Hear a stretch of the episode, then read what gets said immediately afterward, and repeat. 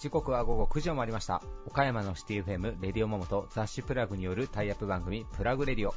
プラグ編集長の山本。編集部の原田さやかです。こんばんは。こんばんは。ということで6月9日日曜日夜9時です、なんで今それわざわざ言いました？夜9時です。そうですね。いかがお過ごしでしょうか？夜の9時です。なんで何回も夜？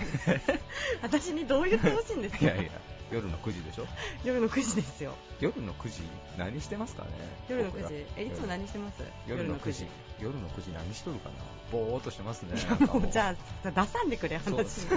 やめてくれ。そうですよね。いやあのちょっとねはい。最近ちょっとこうガチで英語を勉強しようかなと思って、ガチで。ガチで。あのこの前ねトランプ大統領が訪日されて、ほう。あの天皇皇后両陛下がお話しされてましたけど、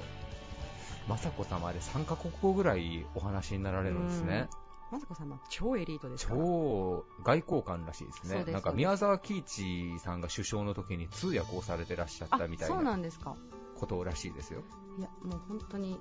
めちゃくちゃ頭いいんですよね。いやー。学歴もなんかすごいですよね、確か。なんか誇らしいですね。ね。天皇皇后両陛下がそんだけ語学堪能だったら。うんいやでも結構本当かどうか知らないですけどあの通訳介さずにお話しされてたんですよ。もう普通にお話できるから。へなんですけど多分宮内庁の方かなんかに、はいすいませんちょっと通訳通してくださいみたいなことを言われてて途中から通訳介してお話しされてるシーンがえ？出てて、まあ、要はその日本国のはい。天皇なんで、はい日本語でお話にならないとダメだみたいなことがあるっぽいですよ。まあそれはまあまあまあ確かにまあそういうのも言われてみりゃありだなみたいな。だってね、安倍さんだってね、英語で喋るときは基本的には母国語で喋られるじゃないですか、ええ大体が。まあいろいろあるんやなと思って、なんかうんルール的なものが。不服そうですね、なんか。すごく不服ですね。そういうなんかどうでもいいメンツみたいな。いやいや、大事ですよ、日本国大事ですか？いや、日本国は大事ですよ。でも、それを、そのまあ、来賓じゃないですか。まあ、国賓ですよね。国賓相手に、メンツ動向よりは、まあ、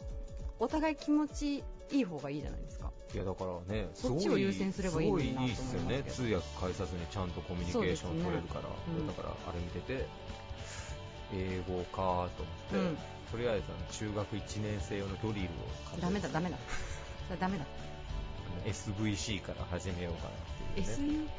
SVC じゃなかったっけ？集合動詞なんとかじゃなかったあですっけもうやめた方がいいですよ。あ、ほんと？はい。本当に。何の役にも立たないですから。分かってますよね、それ。え？分かってって言ってますよね。いやいやいやいや。と、はい。あの、オンライン英会話？うん。それからさ、僕仕事半年ぐらいもう、ちょっとオフにして、ダメだ捨て布団に留学。ほんまね、英語喋れないとダメですわ、もうやっぱり。いや、でも、それだったらやっぱ英会話でしょ。いやーいい英会話と、私は英会話と単語。単語をとにかく覚えるそれはもう、さやかちゃんはネイティブだからいいですけどね、もう 僕なんかどういも全然う。プレッシャーのかけ方なんですか？もう岡山の有名ね、五校首席で卒業してる人がもう底、辺張ってましたから、私。5個行ったのはいいけど、底辺張ってましたからね。コンパしかしてなかったですからね、高校生なのに。違う違う、アリーマイラブ見てたんですよ。あ受験シーズンね受験シーズン海外ドラマにどっぷりハマって。いや、でもあれですけど、さやかちゃん最近持ってますよね、なんか。全然そんなことないですよ。いや、そうな顔したな、今。いや、モテてるじゃないですか。いやモテてないんですよ。聞く手はまた、もお前、まあまあごめんなさいね。ちょっと公共の電波に乗せて言うべき言葉じゃないことをちょっと発しそうになったんでやめときますねう。い。やいや、やっぱ女性はね、やっぱもう30中盤超えてからはやっぱりね、素敵ですからね。いじってますよねいや、いじってないです。いじってますよねいじってないです、いじっいや、てないです。私だけじゃない、私、あの、うちのデザイナーにも殺されますよ。いや、本当に。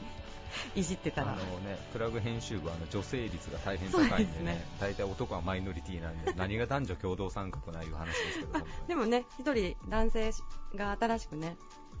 帰ってきてくれたんですよね。はい、彼もね、いつまで持つか分かりませんけど、い とんでもないこと言いますね。つまで持つか分かりませんけどね、もうブラック企業どころの騒ぎはございませんからね、うちはもう本当に恐ろしい会社ですから、ね、はい、はい、もうしべたね、泥水英会話の話をしましょうか、英会話。の話をね。なんでプラグラジオってこんなに暗くなるの僕のテンションのせいですかね、そうですよ、ね、私はもう常にこう一定のテンション保ってますからね。あ本当ですか、はい、なんか楽しい話ないですかね、出ましたね、オープニングトークで、だから、よし、行こうって言って始めたのあなたでしたよね、はい、英会話の話するんですよね。はい、いやだから何がしたいかというと、うんうん、英語が喋れるようになったら、はいはい、ちょっとビジネスできるなと思って。あビジネス？あのね最近あれなんですよ、ね、プラグ岡山で生まれてもう16年になりますけど、はい、ちょっとねプラグ台北とかあなんかねプラグオーストラリアとかさ、はいはい、なんかちょっと出したいなみたいなことを思ったら全部通訳に任せてたらもう手間がかかってしょうがないじゃないですか。なんか通訳介して喋るのって気まずくありません？なんか、まあ、あのやっぱりそうさっきのあのトランプさんのあの訪日の話なんですけどその時思ったのがねトランプさんと安倍さんが話してる時は結構ねトランプさん目死んでたんですよ、はいはいはいまあ、これ私の個人的な感覚ですよ、でもその雅子さまと、まあ、トランプ大統領夫人が話してた時にこうやっぱちょっと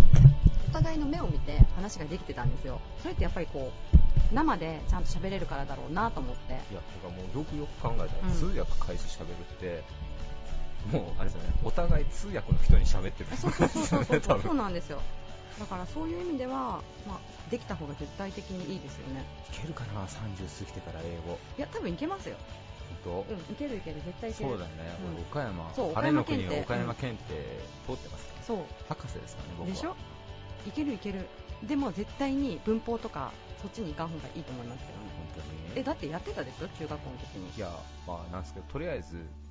何をやろうかと思ったら、はい、あのジブリの DVD を買ってそれを英語で聞いて英語字幕で見るっていうのでやったらもう大体僕もセリフ「天空の城ラピュタ」はもうほぼもう一言一句覚えてるんで大体。そうなんだ。ここで何をおるって大体わかるんで。えジブリとか見るんですか？大好きですよ。え？どうしたんでしょうねじゃあ。いやいや僕ラピュタ探してましたから。小さい頃幼少期。幼少期。は。幼少期でもね多分ね、一度はみんな幼少期にあの雲の上にラプターあるんじゃねっていう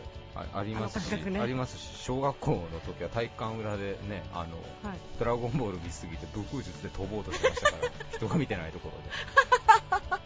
カメハメハ的なんちょっと出るんじゃねと思ってやってましたからね、マジで真面目に。あれですね、結構あの純粋なんですね。そうですね。それをでもちゃんと理性もあるんで、はい、それを周りに見られたら多分いじめの対象になると思ったんで、隠れてやってましたね。そこら辺の判断力はあったということですね。あありましたありました。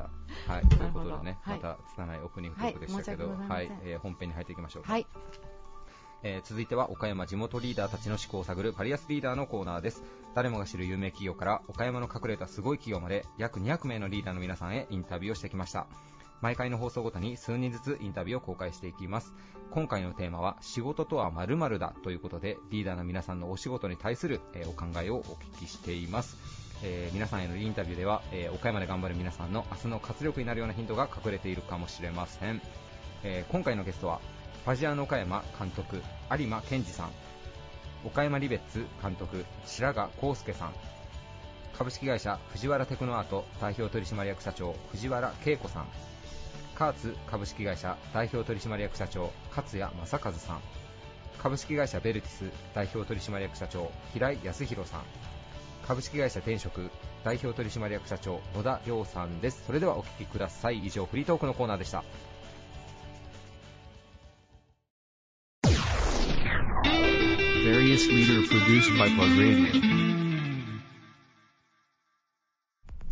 岡山県をホームタウンとするプロサッカーチーム子どもたちに夢をという理念を胸に J1 昇格を目指しているファジアーノ岡山監督の有馬健二さんです。よろしくお願いします。よろしくお願いします。お願いします、えー、有馬監督今季からファジアーノ監督に就任されたということであのもちろんこちらの雑誌に登場していただくのも初めてなんですけれども、はい、はい最初にですね今日は監督のちょっと今までのご経歴を簡単に教えていただいてもよろしいでしょうか？はい、はい、えーとまあ、昨年まではあの3年間日本サッカー協会の方で、えー、トロフェン活動と、はい、あとアンダー15の監督、はい。えー、あとは他のカテゴリーの監督をやりながら、まあ、あとはあの指導者養成の方も、ね、はい、やってきてで今年あの監督をさせていただくことになりまししたありがとうございます横浜からこちらに今、ね、岡山に今、はい、あの住まいを構えられてというふうなお話も先ほどお聞きしたんですけれども、もともと岡山に縁だったりこう何か関係があったというわけではないんですよね。ねはい、ないですね。一度講習会で来させてもらったぐらいで。はい。はい、じゃあの監督にとってもまさかこうファジアの岡山の監督になるとはみたいなところだったんですかね。そうですね。あの本当にオファーいただいた時は、はい、はい、びっくりしました。はい。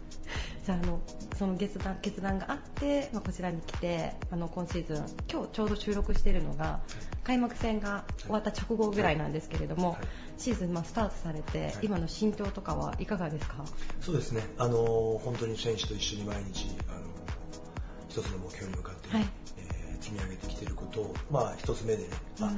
あの手応えのあった部分とあまだまだ積み上げていかないといけないなという部分を、まあ、感じているところです。はい。あのちなみに、まあ、岡山、はい、の岡山、まあ、県民の悲願でもあるんですけど、はい、J1 昇格ってい。う部分をずっとまあ目標に掲げて、チームとしてやられてると思うんですけれども、はい、そこの部分もやっぱり監督としては強く思ってるそうですね、はい、あの当然そこが一番の最大の目標であって、まあ、やっぱりそこに向かうために何をしなきゃいけないのか、うん、ただあの我々は一度もその J1 の扉を開けたことがないので、当然選手と話をしている時にはやっぱり、我々はチャレンジャーである、うん、あの常にそこに向かっていくことをするためには、うん、一人一人はやっぱ成長して、はい、えー、向かっていかなきゃいけないんだよってことを話をしてます、はい、ありがとうございます、えっとまあ、本気まだ今始まったばかりなんですけれどもおそらくあのラジオの放送自体は4月5月あたりになるかと思うんです、はい、その時には今どういう状態になってるか、ね、今からこう、あのー、まあ本当結果はね、はい、あのー、後からついてくるものなんで、はい、まずは本当にその J1 に上がったとしても、はい、そこに行くまでの過程って大事だと思うんですよ、うん、だから本当に自分たちが力をつけない限り成長しない限り、はい、その J1 の扉も開かれないし、うん、上がってからも苦労するし、うん、だからまずは本当に今あの目の前の目標は当然あるんですけど、はい、目の前の一個一個のそのこだわりを持って、あのやっていくことが一番大事かなと。だからその時に何位にいるかっていうのは何どんくらいその一人一人が積み上げて、はい、チームとして同じ絵を描けてるのかが大事なのかなと思ってます。なるほど。ありがとうございます、はいとあのこれからもですねもちろんあの県民の皆さん注目されてると思うんですけれどもより一層こうホームにも足を運んで、はい、はい、見ていきたいと思います、はい、よろしくお願いします。お願いしますすいません。じゃあ最後にですね、今回のテーマについてお伺いしたいと思います、今回のテーマの仕事とは何々だということでご自身の仕事への哲学だったりとか思いとかそういったものを教えていただいてるんですけどもはい監督にとって仕事とは一体どんなものでしょうか？はい、あのまあ、僕にとって仕事はサッカーなんですけど、まあ、本当に生きがいだなと、あのサッカーが大好きで、サッカーにずっと携わりながらやらせてもらってて、その中でも監督っていうのは本当にあの決断をしていくいける立場であって、まあ、本当に生きがいだなって思ってます。はい今までの人生においてもやっぱサッカーが生きがいであったしね、はい、サッカーが楽しくてやっぱりサッカーをプレイヤーとしてね、はい、まずは続けてきて、はい、で今度は指導者として、うん、えー、サッカーに携わっている中では、うん、やっぱり好きだからやってますし、うん、はい、また選手の時は自分が上手くなることでもあるし、今度指導者になると今度その、一緒にいるその選手が育っていくことっていうのは本当にこう自分がやる以上にまた嬉しいあそうなんですね、あのプレイヤーとしての楽しみと指導者としての楽しみやっぱり全然違うものなんですか？そうですね。あのプレイヤーとしては自分が思ったことを自分でプレーすればはいはい、指導者っていうのは本当にこう伝え方一つで選手に響くのか響かないのか、はい、あの本当に同じことを言っててもタイミングだったりとか言い方だったりとか本当にそこに僕は情熱が大事だと思ってるんです、うん、本当にその選手がさらに良くなっていくためには、やっぱり本当に変わってほしいもっとできるよっていうことを伝えられることが、うん、気づかせてあげることがやっぱり指導者の、まあ、本当に大切な部分、うん、やりがいの部分でもあるので、はいまあ、プレイヤーとはちょっと違うかなと思います。はい、はいあのサッカー始められたのが、えっと、6歳の時ですかね。それからもうずっとじゃあサッカーにサッカーが中心にあった人生というか。そうですね。もうずっと中心で。まああの逆に一度、まあ、話ちょっと長くなっちゃうんですけど、はいはい、僕自身がそのプロになるとき大学を終わってプロに入るときに、はい、まあ、メディカルチェックでっていうのがあるんですよ、はい、それが通らないと選手になれないんですけど、選手決まってたんですけど、実はちょっと首のあのメディカルチェックに引っかかってもう選手できませんって言われたんです。で、まあ、そうは言ってもその時に恩師がいて、はいえー、ドクターがで僕が J リーグと掛け合うから、はい、僕がオペするからって言ってオペしてくれて、まあ、ちょうど6ヶ月ですかね、入院して。えそんなにですチームとみんなと顔合わせる前にもう入院しちゃったんですけど。あそうなんですか。そういうことがあってまあ本当サッカーできない辛さというか、うん、自分はやっぱサッカーが本当に好きなんだなっていうのを再確認できたあそうだったんですね、はい、時もあったんで。まあ、未だにそのサッカーをね、手で扱うというかサッカーに携わる時は、まあ、本気で、えー、やりたいなと思って。なるほど。じゃあそのその時のサッカーから離れたっていう経験があったから余計にサッカーへの思いが強くなったもともとサッカーは大好きだったんですけど、はい、本当に違う仕事を紹介するって言われた時に、はい、そこの親会社が、はい、いや俺サッカーできないんなるのかなって思った時に本当にもういやもう死んでもいいから、うん、一筆書くからやらせてくださいって言ったぐらいなんで、もう本当に考えられないというか、まあ、だから本当に生きがいなんだなっていうのは、まあ、本当に感じました、はい、めちゃめちゃ思いがあるんですねそうですね、はいなんかさっきあの選手の指導の話とかもあったと思うんですけども、はい、やっぱりその技術的なことうんでもちろんあると思うんですけどそのチャレンジャーとしての精神だったりとかそういうこうやりがい精神的な部分っていうのをすごくこう選手に情熱を持って伝えるっておっしゃってたと思うんですけど、はい、なんか監督、その精神的な部分っていうのを大事にされてるのかなって。そうですね、はい、あの当然、今おっしゃっていただいたように技術のところは大事だしサッカー理解ってその判断のところはものすごい大事だと思うんです、ただ、それをやるにあたってもやっぱり前向きにタフに戦えるかとか、はい、あの常にチャレンジできるかとか、そういう本当にこう自分のセルフコントロールというか自分の精神的な部分っていうのは本当に持ってないと、はい、まあ、そこには向かっていけないと思うんですよね、そういう意味では、まあ、ベースのところとして大事なところなので、はい、まあ、常にそういうタフで前向きにっていうのも、はい、今選手たちとも共有しています、はい、ありがとうございます。じゃあ監督のそのサッカーに対する情熱がこれからまあ選手に対してどんどんこうなんていうんですかね浸透していったらもっと楽しいですね。あのでも十分あの岡山の選手って本当もう僕びっくりしたんですけど、はい、もうみんな本当に前向きにこうトライしてくれるんですよ、はい、だから本当にこうあのヒントを出すとそれに向かってやろうとしてくれるしやってくれるしそういう意味では本当にいやもう情熱そのものは持ってるんじゃないかなと思ってるので、まあ、逆にその、まあ、みんなで同じ絵を描けるように、はい、そこに向かってやっていけたらいいかなと思ってます。ありがとうございますあの今期も応援してます。はい。はい、よろしくお願いします。ありがとうございました。本日のゲストはファジアの岡山監督の有馬健二さんでした。ありがとうございました。はい、ありがとうございました。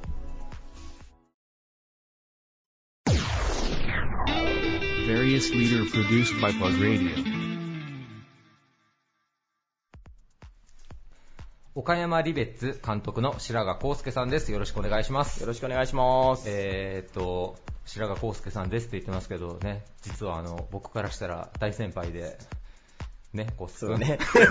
もう、コスケ君で言う、コスケ君で。ちょっとコスケ君で行かせてもらいましょう、はい、えっ、ー、とですね、僕も実は昔、ちょっと幼少期というか、中高生の時に結構本気で卓球をやってまして、えー、白髪監督はもう僕が一番憧れの選手だったわけなんですけども、え実は昨年からですね日本でもの T リーグという卓球のプロリーグが始動しまして、え岡山では岡山リベッツというチームが発足して、え白髪康介さんがそちらの監督に就任をされました、はい、えー、白髪監督、え改めてもうこの放送の時にはまあちょっとタイムラグがあるんですけども、もうあの初年度のシーズンはまあ多分終わった頃の多分放送にはなってると思うんですけども、今、まあ、あの就任してみて、岡山リベッツっていうのはこうどんなチームでしょうか、白髪監督。あのー、まあ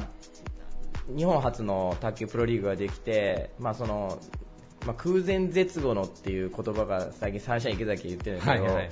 あの絶後って言ったらまあこれまでっていうことなんだけど、うん、もう本当に空前の卓球ブームだし、はい、ちょうどいい時にその T リーグができて、はい、まあ、あのすごく盛り上がりも見せてるし、はい、またあの世界最高峰の選手しかいないから、うん、あの大変今まで見た試合の中では、最高のその大会、試合っていうか、うん、もう見てても興奮するし、ベンチ入ってても興奮するので、はい、すごく楽しい。なるほど。うん、あのよくね、こうテレビでも、まあ、水谷選手だったりとか、まあ、張本選手なんかの、まあ、日本のスター選手も、まあ、T リーグにはこう参加をされてるわけなんですけども、こう岡山リベッツの、まあ、ちょっとメンバーの簡単なご紹介と、まあ、こういったチームだっていうあたりをちょっとご紹介いただけたらなと思います。あの多分まあこのリスナーの人たちっていうのは卓球知らない人がほとんどだと、はい、卓球ね知らない人がほとんどなんで、まあ、分かりやすく言うと、あのマクドナルドってあるじゃん、はい、マクドナルド、はい、でマクドナルドのイメージって多分、ビッグマックとか、はい、そういうイメージが強いと思うんだけど、はい、あの例えば他のチームは木下には、ま、水谷、張本がいるんだけど、はい。はい、あの辺は、まあ、要するにマクドナルドでいうとビッグマック的な存在でインパクトが強いっていうか、はい、まあ、スーパースターたちが揃ってるんだけど、はい、うちの選手っていうのはどっちかって言ったらあのハンバーガーセットみたいな、はい、だからただ単に一つのインパクトじゃなくてどれをつまんでも美味しいしどれをつまんでも味が違うし、まあ、個性があるというか、あのそういう全体で岡山リベッツっていうようなイメージのチームかな。あの木下水谷とか張本とかではなくて、はい、全員がいて岡山リベツ個々の個性があってっていうような感じのチームかな。なるほど。いえ、白川監督やっぱこう取材慣れしてきてる僕まさか卓球を食べ物に食べるとは思いませんでした、いやあのやっぱりその初心者の、はい、てかもう卓球を知らない人たちに、はい、いかに知っていただいてその応援に来てもらうかっていうのが、はい、まあスポーツ競技のプロスポーツチームだったらそれが永遠の課題だと思うし、はい、まあそういう人たちに分かりやすくっていうか、うん、何があるかなって言った時にまあたまたまマクドナルド好きだから、そういう風に例えたらどうかなと、まあ、定食っていうとかでもいいんだけどステーキだけじゃなくて焼肉定食ですよみたいな、はい、でもいいんだと思ったんだけどやっぱマクドナルドが好きだった。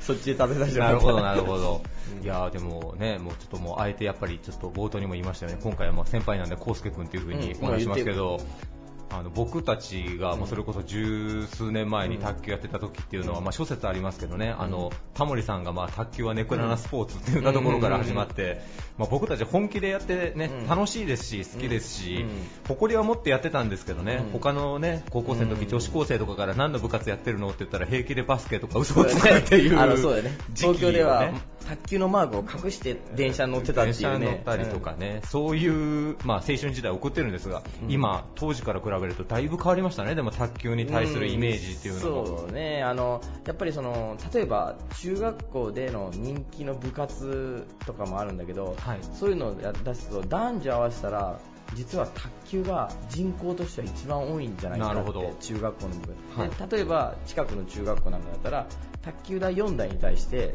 卓球部員男女で90人とか、はいはいはい、だからそれぐらい逆に卓球してたらかっこいいんじゃねえの的な、はい、あのそういうところの方にユニフォームもかっこよくなってきてるし、って言って、あのイケメン選手みたいなのも出てくるし、はい、だからまあそういう意味でちょっとこう人気が俺らのちっちゃい高校生中学校の時よりは、見方は変わってきてると思うし、もちろん女子の選手なんかね、はい、あの石川佳純だったりとかも出てきてるから、その見方としては、だいぶもう変わってきてるんじゃないかなっていうのは感じるけど、ね、なるほど、今もねテレビとかでもまあオリンピックからまあ世界選手権からいろんなもの、結構ゴールデンのいい時間帯でも放送されてますけど、ね、中国に本当に肉薄してるというか日本ここまで強くなったんだっていうのと、あと、まあ、康介君おっしゃる通り、まあ、そのビジュアル的にもかっこいい選手とかキャラクターが立ってる人たちが出てきてるっていうところでこう卓球の、ね、魅力をこう知っていただける機会も増えたのかなと思うんですけど本当に知らない人に、ね、あの卓球やったことがない人でも実は現場で見たら、もうあんなにエキサイティングで、ね、迫力があるスポーツって僕なかなかないんじゃないかなと思うので、えー、ぜひ皆さん岡山リベッツ、えー、応援していただけたらなというふうにはい、思います。えー、それでは今回のテーマについて、えー、白髪監督にお聞きしたいと思います。今回のテーマ、えー、仕事とは〇〇だ、えー、白髪監督のこう仕事に対する哲学教えていただいてもいいでしょうか？はい。あのー、まあ、生まれるこの方、仕事というのは卓球で、まあ、やってきて仕事、まあ、卓球が仕事みたいなもんだって、じゃあその卓球につでちょっと表現できればなと思って考えたのが、あの僕がプレーをしている時のそのプレーの生命線っていうのは、はい、フォアハンドスマッシュと、まあ、スマッシュ。って言ったら分かりやすいから、はい、あのそういう技術だったんだけど仕事とは、まあ、フォアハンドスマッシュかなと。なるほど。あの分かりやすく言えば、まあ、はい、自分の生きがいでもあるし、うん、その生きていく中での生命線だったりとか、はい、まあ、いろんな意味を含めてその、まあ、フォアハンドスマッシュってどっちかって言ったら決まれと思って、はい、全身全霊を込めて打つプレーだから、はい、そういう意味で言うと、まあ、全身全霊を込めて仕事に対してやりますよ。またその自分での生きがいですよっていうような意味を込めてフォアハンドスマッシュ、はい、っていうか仕事とはフォアハンドスマッシュ、はい、です。なるほど、はい、えっとね、卓球知らない人には全くついてこれない話をちょっとするんですけどね。康介君はあの、ね、右ペン表の前陣速攻型という あの漫画の松本大洋さんのピンポンご覧になれてる方だったらまさしくあのペコですね。あの窪塚洋介が映画では演じてたペコなんですよ。もうまさしく。あのちょっと挟むようであれなんだけど、はい、ペコが、はい、出てきた時にあの映画で窪塚洋介だったと思うんだけど、はい、着てたユニフォームって知ってるかな？どんな色のユニフォームだった白のバタフライのやつ着てなかったんですか？確か。すごい、ね、僕覚えてあれ実は、僕らが大学生の時に、あの映画が出たんだけど、あのモデルになってるのは中央大学でユニフォームね。まさかコースケ君自分がモデルになって違う、それは残念だけど、残念だけど、あのー、そのモデルになったのは、今現在、あの、天才、えーと、ちびっこプレーヤーとしてあの松島空君っていう選手がいるんだけど、はい、その人のお父さんは先輩なんだけどその人がモデルになってる、はい、へーはい、もう完全に卓球知らないリスナー置いてけぼりのトークに、ね、はい、なりましたけども、はい、えー、皆さんね、ぜひちょっと一度は生で卓球を見ていただいて、はい、そして岡山リベッツ、まあ、ファジアーノなんかは岡山ではもうね、市民権得てかなり盛り上がってますけど、うん、岡山からちょっとこう卓球のウェーブっていうのを発信していけたらなというふうに思います。はい、えー、ゲストは岡山リベッツ監督の白川康介さんでした。ありがとうございました。ありがとうございました。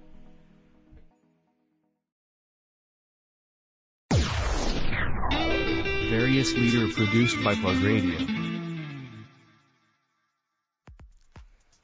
醸造機械のパイオニア企業として日本のみならず世界約30カ国へ製品を輸出しオンリーワンの技術力で日本の食文化を支えています。株式会社藤原テクノアート代表取締役社長の藤原恵子さんです。よろしくお願いします。よろしくお願いいたします、えー、今回のテーマ、えー、仕事とは〇〇だということで経営者の皆さんにご自身のお仕事の哲学や考え方をお伺いしております、はい、藤原社長にとってお仕事とは、えー、何でしょうか、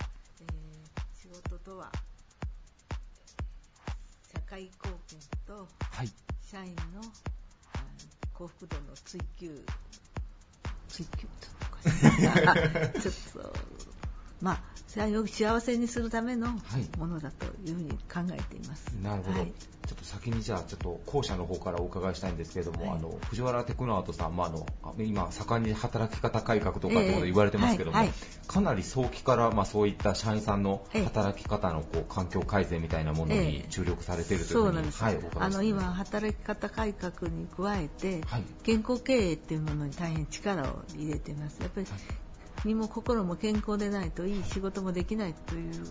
ことで、はい、あの本当に一人一人の健康をいかにその保つことができるかということで、はい。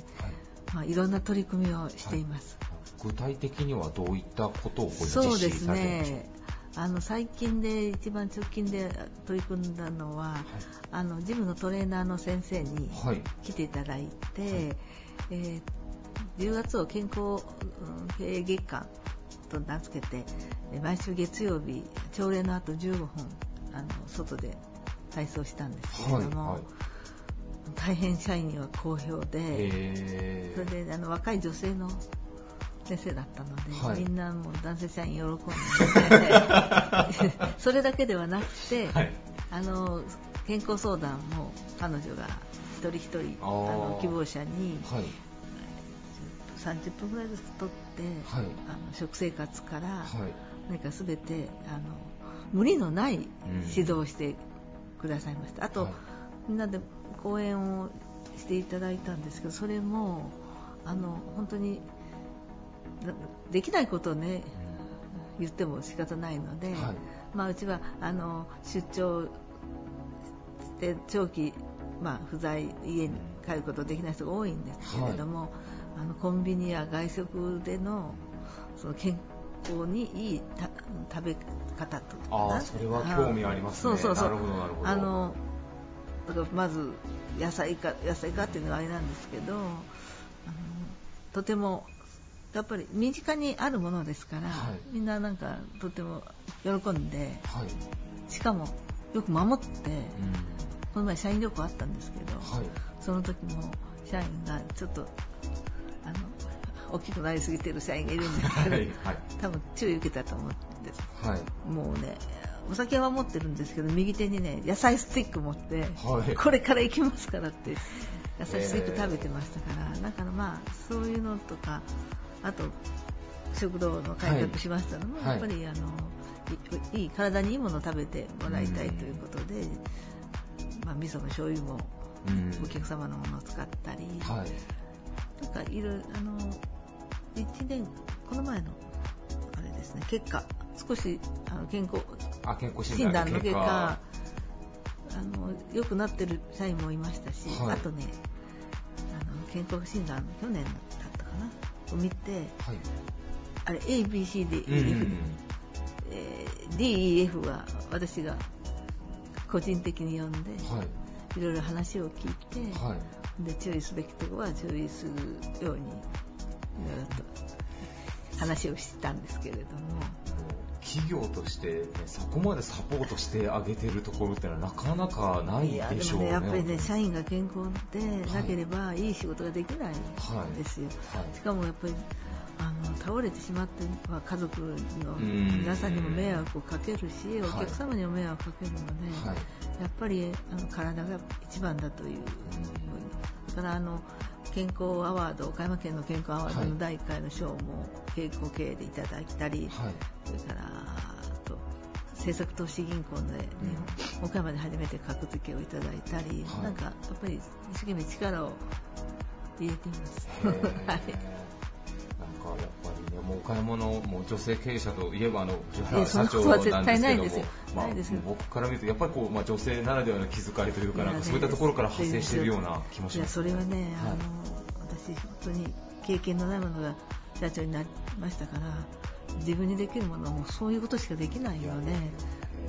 うん、なんかまあ、最初からそういうことに力を入れようと思ってたんですけど、でもね、本当にね、若い人が会社の取り組み若い人じゃなくて、まあ、うちの社員までなんですけど、はい、取り組みを少しずつ理解して評価してくれてるので、それがやっぱり一番いいなと思います。はい、あともう一つ、まあ、仕事とは社会貢献だというのも冒頭お話しいただきましたけども。もね、あと本当に私どもの仕事っていうのは日本の発酵の食文化を、まあ、支えているという、うん、本当にあのおこがましい言い方ですけど、日本の皆さん国民国民という皆さんを、はい、と本当に関係ある仕事をしていますのでやっぱり会社が続いていくことがあの一番大切で、はい、ですからまあそういうことを含めてやっぱり少しでもその貢献できる社会に貢献できる企業であるでありたいなというふうに思っています。はい、はいね、僕たち岡山県民も多分日々の食卓に並んでいるものは、ねはい、うちほどね多分ねあの皆さん方と関係している会社っていうのは少ないと思うんですけれども、はい、なかなかねありがとうございます。はい、もう健康経営、そしてまあ社会貢献ということで、え藤原社長の方からお話しいただきました。はいはい、えー、ゲストは株式会社藤原テクノアート代表取締役社長の藤原恵子さんでした。ありがとうございました。ありがとうございました。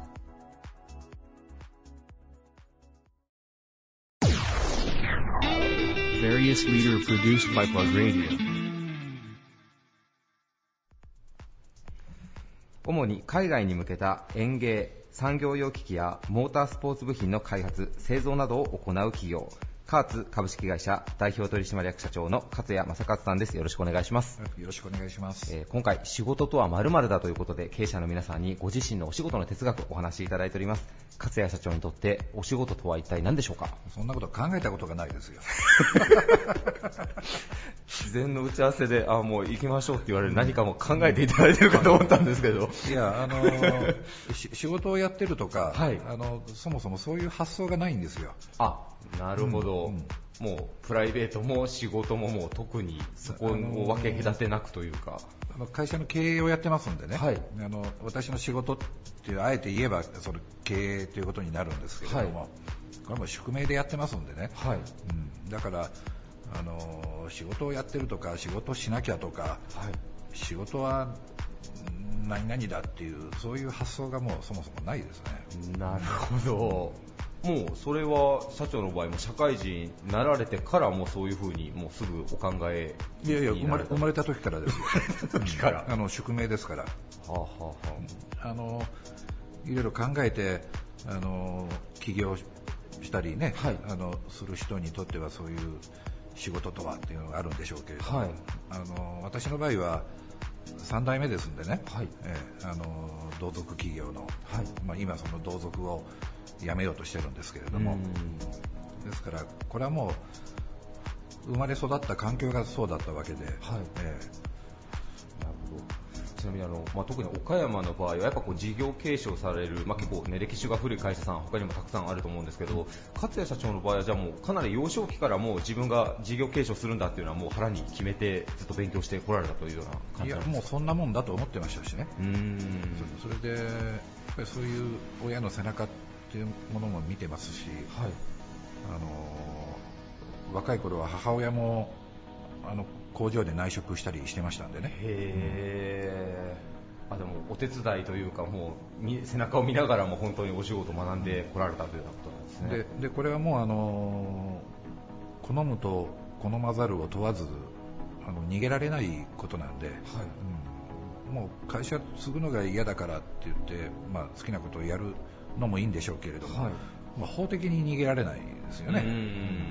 同族の場合は。はいでもすみませんこんなこと聞いたらあれかもしれないですけど社長もこう昔はなんか会社を事業継承する以外には実はこんなことしたかったんだっていうようなことを思われたりした時もあったんじゃないですかやっぱり。ないですね。あないんですか。いやもうそんなもんだというそういう環境で育ちましたから。うんでも市長のお話聞いてるとなんかそれが諦めというよりはなんかもうむしろもうちょっとこうプラス思考でもうやってやるんだっていうようなスタンスでこう継承されたような感じですね。なんかお話を聞きしてると、うん、逃げ逃げても責任はかかってきますから、法的な責任はですね、はい。うん、だったらもうやるしかないっていうことにもなりますしね。なるほどじゃあちょっとお仕事とはまるまるだにちょっと関連して僕ちょっとぜひちょっと社長にお伺いしたいんですけど、まあ、最近あの、まあ、働き方改革ってまあ盛んに言われて、まあ、ワークライフバランスであったりとか、うん、まあまあ、はっきり言うと、まあ、仕事とプライベート分けて、まあ、プライベートも充実させたらどうですかとか、まあ、副業解禁の動きだったりとか、日本人の働き方がまあ大きく変わっていってるような感じはするんですけども、勝谷社長はそういった動きどのようにご覧になられていらっしゃいますか？もう好きなようにすればいいんじゃないですか？あのまあ、働き方改革ということになってますけれども、はい、ついつい6、7年前のあの民主党政権の頃はですね、はい、ワークシェアリングとかって言ってですね。あありましたね、はい、もうもう給料下がってもいいから仕事をみんなで分け合いましょうみたいなそういう時代だったんです。ついこの間まで、うん、うん。うん、それが今働き方改革でしょ、はい、だからもう時代はもうどんどんどんどんまた回っていくんですよ、はい。うん、で今 AI がどうのこうのであのまた人が余り出しますよ、そのうち、はい、うん。あの外国人を入れなきゃ人が足りないっていう意味言ってますけれども、そのうちもうどんどん人が余ってくる時代が必ず来ますから、はい、まあ、その時にどうするんですかっていう、まあ、それはその時に考えればいい話なんでしょうけれども、銀行がオーリストラをしますよね、はい、この先ね、はい、みずほ銀行なんかが発表してますし、あと、スーパーやコンビニがもう人がいなくなりますよね、はい、もう全部無人化、うん、そうですね、もうアメリカなんかも急速に無人化が進んでますからね、あのセキュリティの問題もありますしね、はい、あのアメリカの場合は深夜営業の場合危ないですから、はい、ですから無人レジどころかもう完璧にもう今あれですよ。もう万引きするみたいにあの勝手に商品を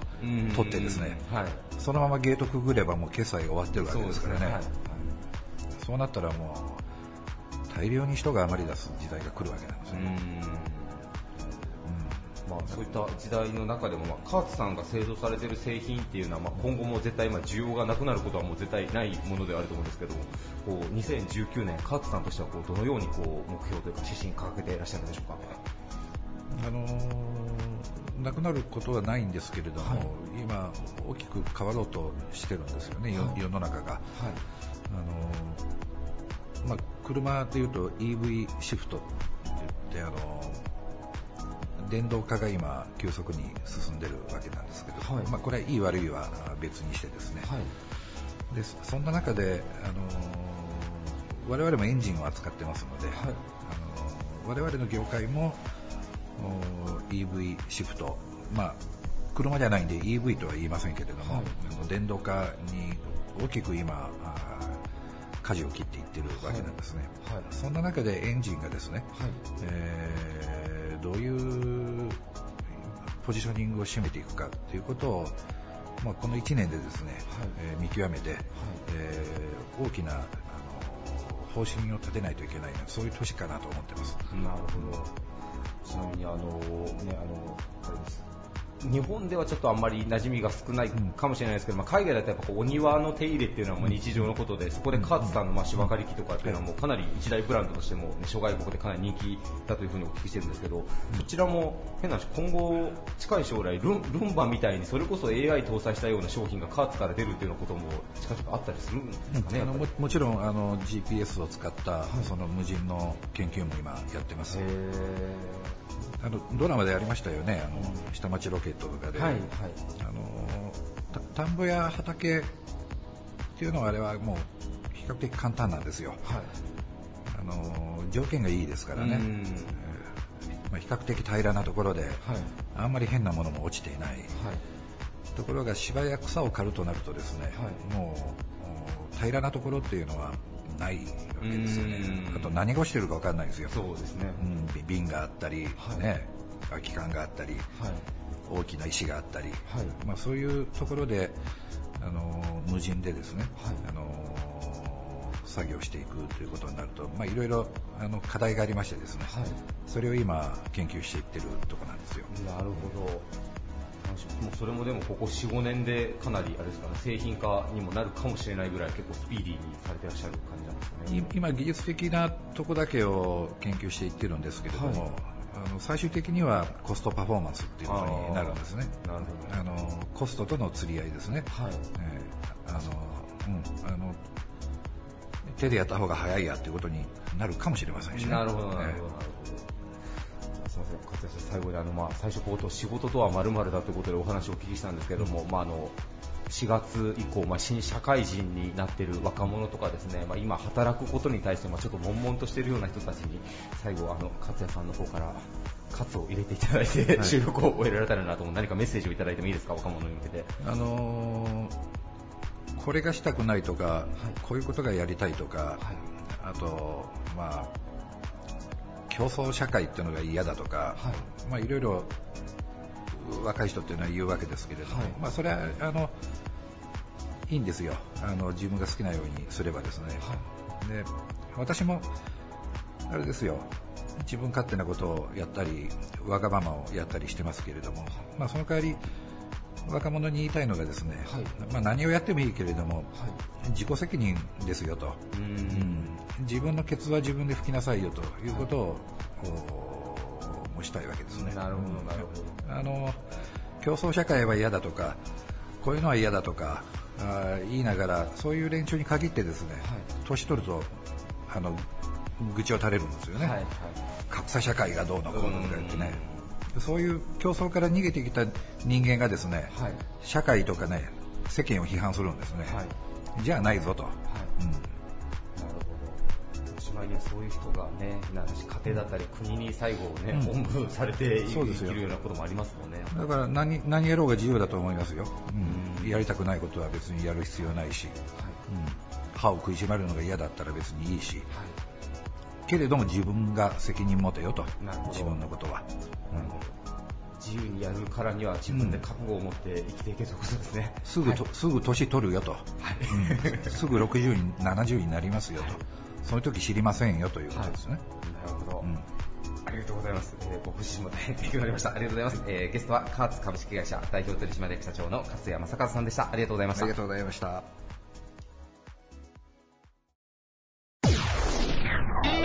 various leader produced by Bug Radio.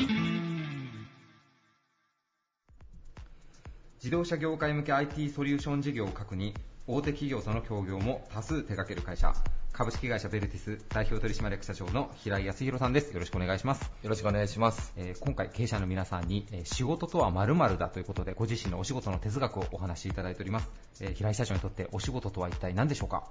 えー、スポーツだと思ってます。仕事はスポーツ。はい、はい。えー、なぜこうスポーツという言葉を選ばれたんでしょうか？あのベルティスは、えー、今、本当にあの個々の能力は強くてでも強,、強いと思ってるんですけど、はい、えー、やはりチームワーク、はい、横連携とか、はい、えー、の弱さでですねいろんな壁にぶつかってると思うんですが、はい、まあ、あのチームワークっていうところを非常に今重視して、ベルティスが今一番大事にしてるんで、まあ、その中で個々の能力も大事ですし、えー、チームワークも大事ですし、監督、指揮官、コーチというところと、まあ、経営者は、はい、えー、似てると思ってまして、はい、まあ、やればやるほどいい結果になるし、やればやらないほど落ちていく。はい、みんなで話せば、えー、ダメなところ、いいところ、話し合いをすれば、また新しい戦略、戦術とかも、えー、思い浮かぶと思うんですけど、まあ、そういったあのところが似てるなというところでですね、なるほど。はい、思っております。なんか IT の業界でいうとね、やっぱこう、ベンチャーの方って、まあ最初はフリーランスでご自身で始めてっていうのがありますけど、やっぱこう組織にしてどんどん事業を大きくしていこうってなると、やっぱこう、チームワークの大切さっていうのは社長も実感してらっしゃるって感じなんですね、やっぱり成長にしたそうですね、うん、あの、会社がまだ50人未満の時は、はい、えー、やはりあの、ここここで、はい、ガンガンガンガンこう、取れる仕事を取って、こなせる仕事をこなしてたということなんですが、はい、やはりあの今の、えー、会社規模になってきて、はい、やはりあの大手の、お客様からのお仕事が非常に増えてききてるんですが、はい、やはりここここじゃもう対応しきれなくなってきて、あのチームワークでしないと、うん、えー、大きい仕事を今後も取れていけないというところを非常に痛感してますね。なるほど、はい、平井社長はじゃあこうスポーツということでいうとまあ監督になられると思うんですけども、はい、監督としてこう一番大事にされている方針というか、はい、そういったところをちょっとお伺いしてもいいですか？まああの一人ずつのですね、はい、あのまあ選手の状態とかも把握しながら、はい、えー、どういうチーム連携が一番パフォーマンスを出すのかとか、まあそういったところをあの常に考えて、まああのいます。まあ、でもスポーツになぞらえていただいたら本当分かりやすい、スター選手1人いただけじゃねサッカーも野球も絶対勝てはしないですもんね、はい、もう本当に。もう企業も全く一緒だというふうな感覚ということですね、社長の場合は。そうですね、えー、2019年ですが、えー、ベルティさん、えーと、どんな目標を掲げていらっしゃいますか、2019年は。はい。えー、まずはですね会社としての、えー、目先の1年先の目標ですが、はい、えー、やはりあの我々は株式上場というところを目指しててですね、はい、えー、この9月に、えー、株式上場の新世紀に入れるかどうかというところをあのチャレンジしてます。はい、はい上場っていうと岡山、まあそんなに上場されてる会社さんがないですけどやっぱ上場っていうものに対してもやっぱチームワークっていうのはやっぱこう見られてるっていうふうにも感じられたりしますか？はいあの非常に重要だと思いますね、あの管理部、営業部、はい、まあ、開発部と、はい。まあ、様々な、まあ、の部署があるんですが、うん、えー、横連携がなくして、えー、この上場はちょっと果たせないなと、数字がいいだけでは上がれないし、えー、管理業務ができてるだけでも上がれないし、はい、まあ、あの一つの目標に向かって今、部署が何が必要なんだろうというのを、まあ、横連携をしながら特に確認し合っていって、いかないとちょっと難しいというところを痛感してます、この1、2年。はい。なんかたまに噂ぐらいでしかやっぱ上場単に業績がいいだけではやっぱこうハードル超えられないってやっぱ皆さんおっしゃられますもんね。はい超え超えれないですね。まあそれこそやはり我々だったら労務の問題だとか、はい、内部体制の問題というところを非常にあの強化しないといけないというところで力を入れていってます。なるほど。ただまあそこの人材とかですね、設備も投資していったら、営業数字もさらに倍々ということで伸ばしていかないといけなくてですね、はい、あの非常にみんなで頭悩ましてますね。なるほど、はい、なるほど。なんかあの実は僕、この前、あのね、年末のあのベルティさんの社員総会に実はちょっと撮影とかでちょっとお邪魔をさせていただいたんですけど、はい、なんかすごくでも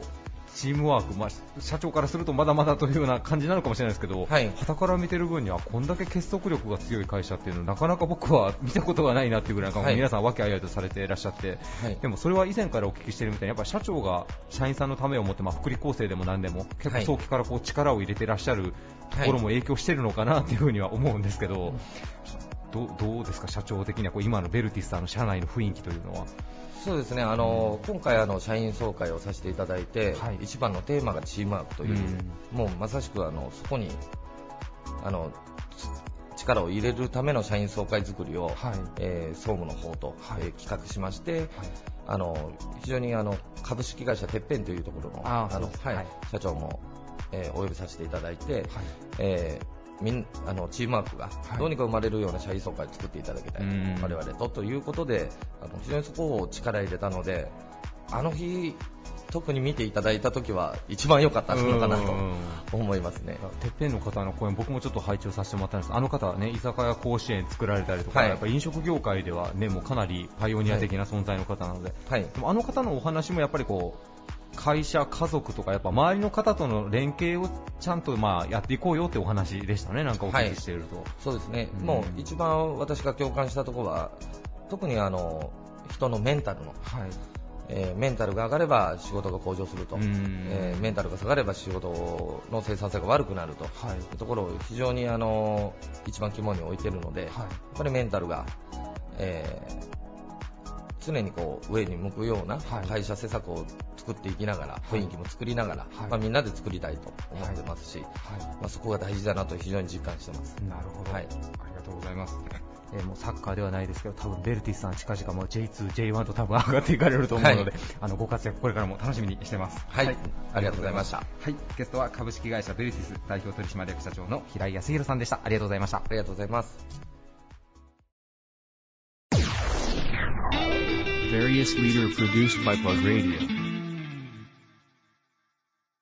屋内外サインの設計、施工を修行とし、あらゆる景観づくりを手掛ける環境空間演出企業株式会社電職代表取締役社長の野田亮さんです。よろしくお願いします。よろしくお願いいたします。えー、今回のテーマ、えー、私にとって仕事とは〇〇だということで、ご自身のお仕事の哲学、はい、皆さんにお伺いをしております。はい、野田社長にとってお仕事とは一体何でしょうか？はい、えー、私にとって仕事とは学びです。学び、はい、はい、えー、なぜ学びという言葉を選ばれたんでしょうか？えっ、とですね、仕事と学びは、えー、切っても切れない関係、まあ、相互依存関係にあると思ってまして、はい。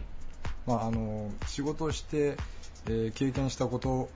からももちろん学ぶことはたくさんあるんですが、えー、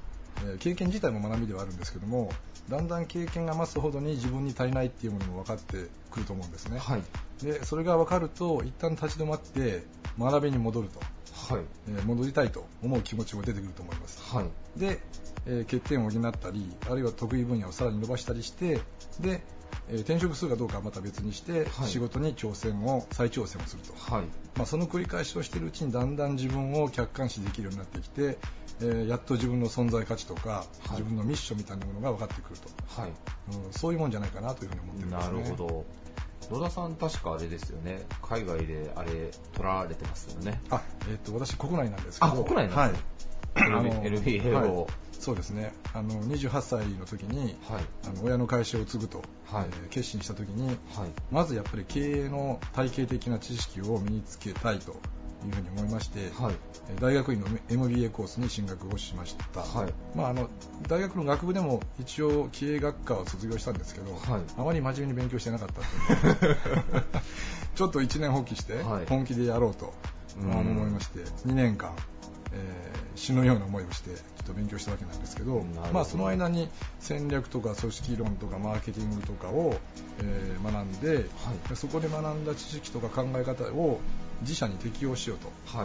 しました、はい、でもなかななかなかその一筋縄にはいかないんですけれど、はい。えー、例えば人事の評価のシステムとか、はい。えー、目標管理制度の導入とか、はい。まあ、そういった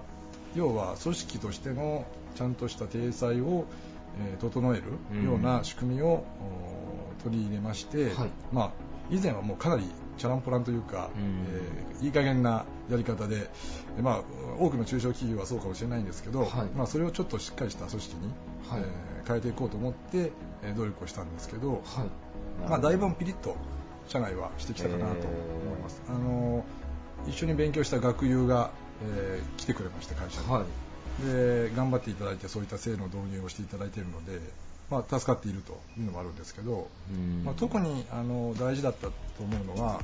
えー、自分の会社の競争力の源となる能力が何なのかとい。うところをちゃんと見極めて、えー、そこを外さないような戦略を立てて実行していくと、はい、要はその今、えー、外注とかアウトソーシングとかあるんですけど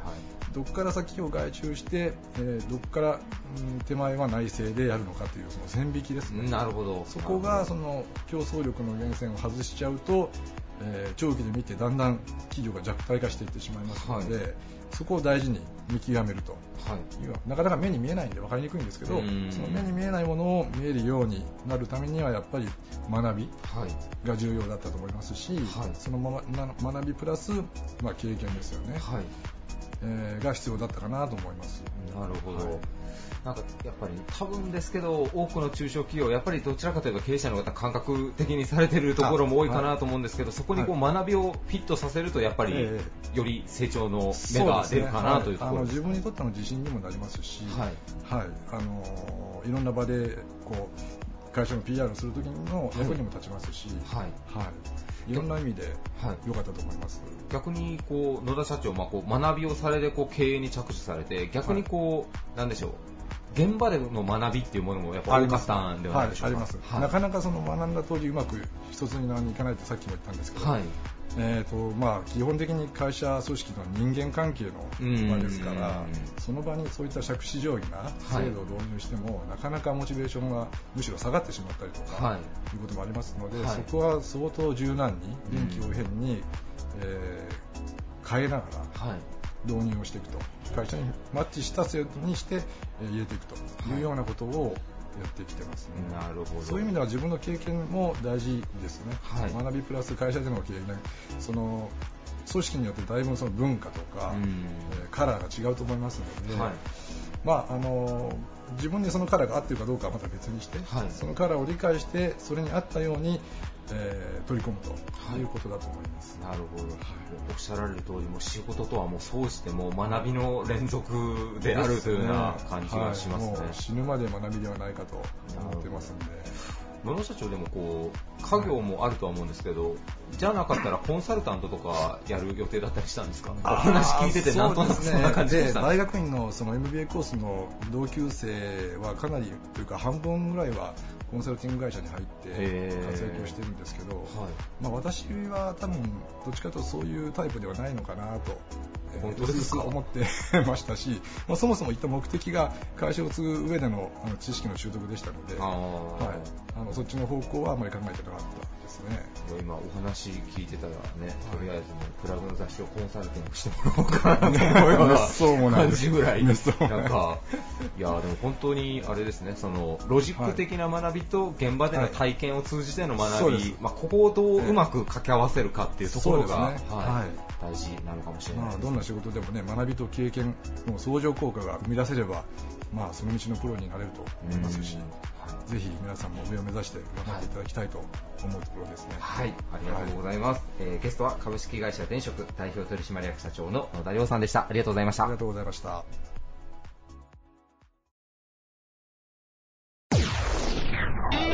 Various leader produced by Plug Radio.